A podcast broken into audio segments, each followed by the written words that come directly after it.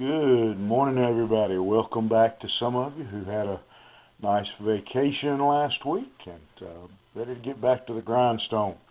And uh, glad to have you with us this morning. If you want to follow along, uh, we will be starting in the 21st verse of the fifth chapter of Acts. When they heard this, they entered the temple at daybreak and began to teach.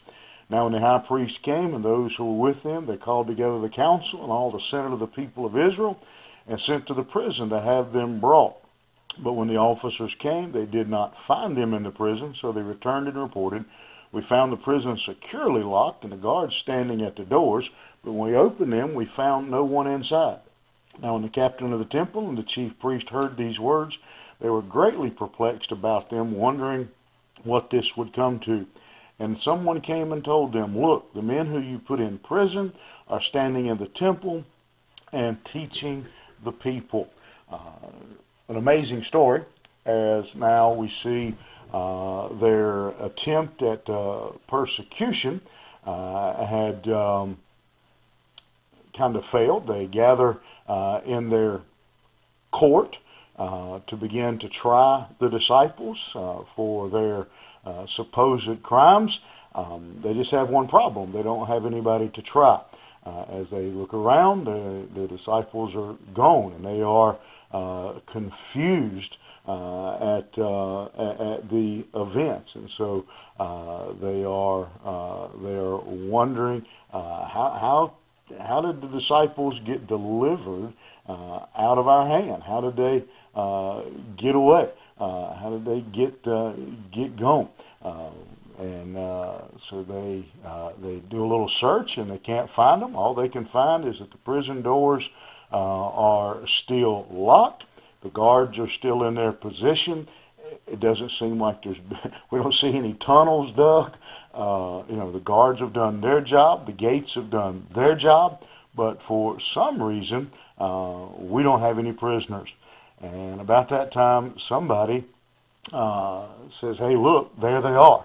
Uh, we know where they are. They are uh, in the temple. Uh, they are beginning uh, to preach uh, and teach again. And just again, no, nobody they, they, haven't you know um, several amazing things are out of the prison. But second of all, they didn't run. they went right back to preaching. They went right to standing in the temple. they are doing what got them in trouble to begin with.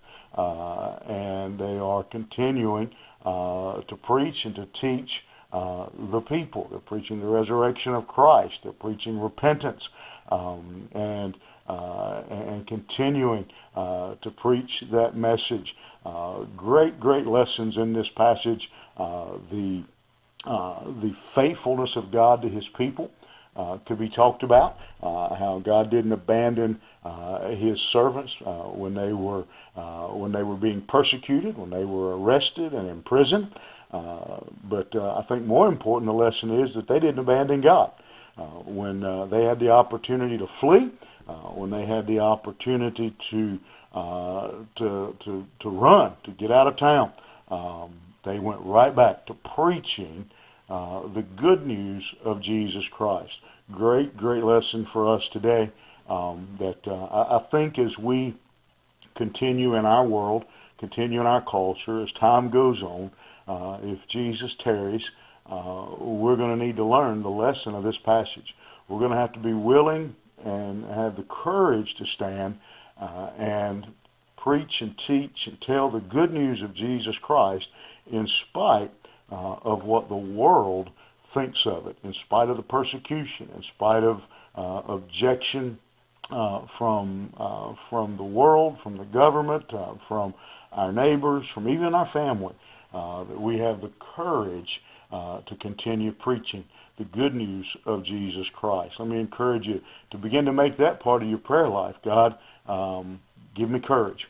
God, uh, begin to build in me that courage, that strength, so when I need it, I'll be able to stand true, stand strong, and continue to proclaim the good news of the gospel. Have a great day. We'll see you here tomorrow morning.